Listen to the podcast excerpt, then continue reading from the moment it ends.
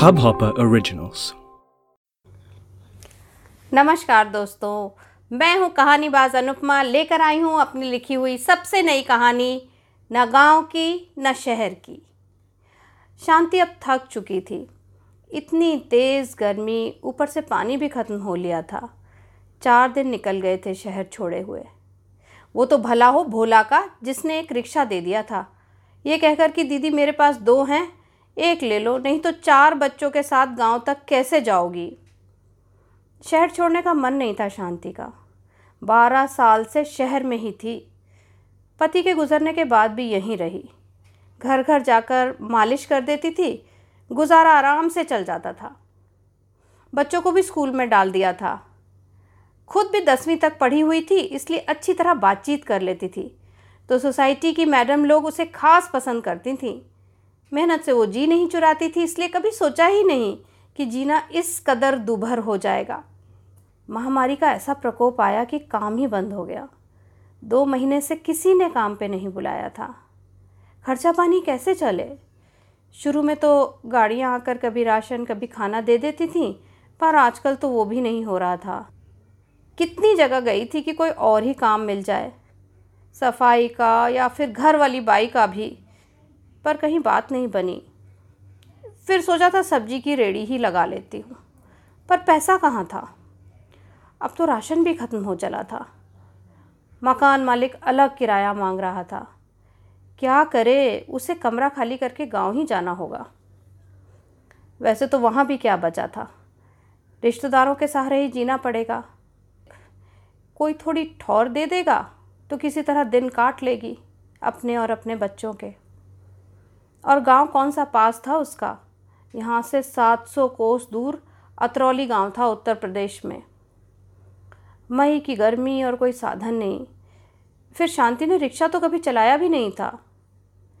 बस एक दिन जब मोहल्ले के कुछ और लोग चल पड़े थे तो शांति ने भी हिम्मत करके रिक्शे पर सामान चढ़ा लिया था। क्या रखे क्या छोड़े, पूरी गृहस्थी तो जोड़ ली थी उसने यहाँ। फिर कुछ कपड़े, बच्चों की किताबें, 2-4 दिन का खाना पानी और एक फोल्डिंग पलंग रिक्शे पे चढ़ा दिया था। 4 बच्चों के साथ इससे ज़्यादा सामान तो जा भी नहीं सकता था। किसी तरह बच्चों को बैठाया और कुछ सामान उनके ऊपर रखा और कुछ पीछे लटका दिया। सबसे बड़ी लड़की 10 साल की थी, तो उसे हिदायत दे दी कि भाई बहन का ध्यान रखना, कहीं गिर ना पड़े। बस फिर निकल पड़ी। उसने और बच्चों ने मुंह पर मास्क लगा रखा था। थोड़ी ही आगे बढ़े थे कि भूरी, उनकी पालतू कुतिया भी रिक्शे पे चढ़ गई। माँ इसे भी ले लो ना, छोटा राजू बोला। शांति क्या कहती, वैसे ही बच्चे बेघर हो रहे थे, चलो भूरी भी चल देगी। पहला दिन तो बहुत ही खराब रहा। दिल्ली बॉर्डर पहुँचते पहुँचते रात के 9 बज गए थे और वहाँ तो बहुत नाकेबंदी थी। बहुत सारे लोग वापस लौट रहे थे। अब क्या करूं? किसी ने कहा बॉर्डर पे जाओगी तो सेंटर में रख देंगे। हे भगवान, कुछ तो रहम कर। शांति वापस जाती भी तो कहाँ। तभी अंधेरे में से एक आवाज़ आई, अरे बिटिया इधर एक कच्चा रास्ता है, उस पर उतर आओ, बाहर से निकल जाओगी। शांति ने डरते डरते रिक्शा उतार लिया। थोड़ी आगे चली तो देखा कि सच में पगडंडी थी। उतर कर धीरे धीरे पैदल ही रिक्शा खींचने लगी। सांस फूल रही थी, दम निकला जा रहा था। बड़ी लड़की सुमन बोली, माँ लाओ थोड़ी देर मैं रिक्शा चला देती हूँ। माँ बेटी बाकी सबके साथ अंधेरे में आगे बढ़ते रहे। हम कब खाना खाएंगे माँ, छोटी बेटी कुसुम बिलबिलाई। बस कहीं थोड़ी रोशनी हो तो रुक जाएंगे बेटा। कुछ दूर चले तो एक टूटा फूटा सा मंदिर था, वहीं रुककर खाने लगे। डर भी बहुत लग रहा था, पर करते क्या, हर तरफ डर ही डर। समझ में नहीं आ रहा था कि कौन सा डर ज़्यादा बड़ा है। अरे भूरी कहाँ है? अचानक शांति का ध्यान गया। भूरी भूरी, और पूँछ हिलाती भूरी आ गई। अरे तू गश्त लगा रही थी क्या? शांति हंस पड़ी। चल कुछ खा ले। सब ने मोटे मोटे रोटले और साग चटनी खा ली। अगर 4 दिन में नहीं पहुँचे तो खाना भी ख़त्म हो जाएगा। अब जो प्रभु की इच्छा हो, शांति ने सोचा। अच्छा रात थोड़ा आराम कर लेते हैं, सुबह चल पड़ेंगे। सुमन ज़रा चारपाई तो बिछा, थोड़ी पीठ सीधी कर लेती हूँ। बस आँखों आँखों में रात कटी। भोर होते ही सवारी फिर चल पड़ी। कच्चा रास्ता भी आगे जाके ख़त्म हो गया। शांति सड़क पर चलने लगी। इक्का दुक्का और लोग चल रहे थे। गर्मी बर्दाश्त से बाहर थी और शांति की हिम्मत जवाब दे चुकी थी। कहीं तो रुकना ही पड़ेगा। एक पेड़ के नीचे बैठ गई। अब सांस ही ली थी कि एक मोटरसाइकिल की आवाज़ आई और मोटरसाइकिल उसके पास ही आकर रुक गई। ए, यहाँ क्या कर रही हो? कहाँ से आई हो? पुलिस वाले ने पूछा। कहीं नहीं सरकार, बस यहीं पास के गांव से हूँ। पास के गांव से है तो वापस जा, आधे घंटे में आऊँगा, मिलनी नहीं चाहिए, समझी? जी माय बाप, अभी जाती हूँ। पुलिस वाला चला गया। शांति ने इधर उधर देखा, शायद कोई कच्चा रास्ता हो। थोड़ी दूर पर एक गांव जैसा कुछ दिख रहा था। रिक्शा उधर ही उतार लिया। 1 घंटा चलने के बाद भी गांव अभी दूर का दूर ही था। ऊपर से रास्ता इतना खराब। माँ वो देखो चबूतरा। बरगद के पेड़ के नीचे पक्का चबूतरा था और छाया भी। बस वहीं बैठ गए। रात को ही सफ़र करना ठीक है, शांति ने सोचा, पर रात में तो बहुत डर की बात है। पर क्या करें, डर से तो जूझना ही होगा। रात 9 बजते ही वो फिर किनारे किनारे चल पड़े। पूरी रात चलने के बाद शांति को लगा अब वो अपने ज़िले के आसपास है। किससे पूछे? खैर अब कहीं रुकना होगा, पर कहाँ? जैसे ही कोई कच्चा रास्ता दिखेगा उतर जाएंगे। दिन भर एक खाली पड़े तबेले में गुजारा। रात को फिर चल पड़े। थोड़ी आगे गए तो एक बैलगाड़ी खड़ी थी। एक किसान सुस्ता रहा था। भैया अतरौली कितनी दूर है? वहीं की हो क्या भाऊजी? हाँ भैया, बस 2 घंटा में पहुंच जाइयो, सीधा जाए का रही। मेहरबानी भैया। चलो कुछ दूर हम बच्चन का बैलगाड़ी में छोड़ दई। हाँ भैया। बस बच्चों को बैलगाड़ी में बिठाकर चल पड़े। घंटे भर का सफ़र किसान ने तय करा दिया। बस भाऊजी अब तनका दूर नहीं। शांति चल पड़ी। 4 दिन हो गए थे। पानी ख़त्म था और कोई नल भी नहीं था। थोड़ी थोड़ी सी पौ भी फटने लगी थी। बस किसी तरह गांव पहुँचे। शांति को चक्कर आ रहे थे। शायद ज्वर भी चढ़ गया था। छोटा राजू रोए जा रहा था। उसे बहुत प्यास लगी हुई थी। शांति की सांस फूल रही थी। गांव नज़र आने लगा था। गांव से कुछ पहले इमली काकी का घर था। वो नीची जाति की थी, ऊपर से विधवा भी। उनका गाँव में घुसना भी मना था।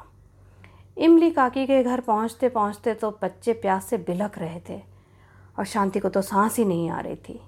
बस 10 मिनट और उसके बाद देवरानी का घर आ जाएगा। कैसे तैसे घर पहुँचे। कमली चाची, सुमन ने आवाज़ लगाई, माँ को पानी दे दो। अरे तुम लोग यहाँ कैसे? कमली बोली। बस चाची पहले पानी दे दो, माँ को बुखार भी है। बुखार भी है? उस पर सांस भी तेज़ चल रहा है। कहीं महामारी तो नहीं ले आए हो तुम लोग? रुको, बाहर ही रुको, मैं पानी लाती हूँ। कमली ने प्लास्टिक की बोतल में पानी लाकर दूर रख दिया। लो उठा लो और अंदर मत आना। पर चाची हम कहाँ जाएंगे? अरे हम क्या अपने घर में बीमारी बुला लें? चाची हम लोग धूप में रिक्शे में आए हैं और माँ रिक्शा खींच रही थी, इसीलिए उसकी तबीयत बिगड़ गई है। महामारी नहीं है ये। ना बाबा ना, बाहर ही रहो, वहीं रोटी दे दूँगी। पर चाची यहाँ तो बड़ी कड़ी धूप है, कम से कम पेड़ के नीचे तो बैठने दो। ना ना ना, बिल्कुल भी नहीं, बाहर ही रहो। सारा परिवार वहीं ज़मीन पर बैठ गया। शांति तो ज़मीन पर लेट ही गई। कमली ने दूर से हिला के खाना पकड़ा दिया। शांति की हालत लगातार बिगड़ रही थी। माँ माँ क्या करो कहकर सुमन रोने लगी। कोई बात नहीं सुमन, गांव के बाहर वाले मंदिर तक चलते हैं। शांति, चारों बच्चे और भूरी चल पड़े।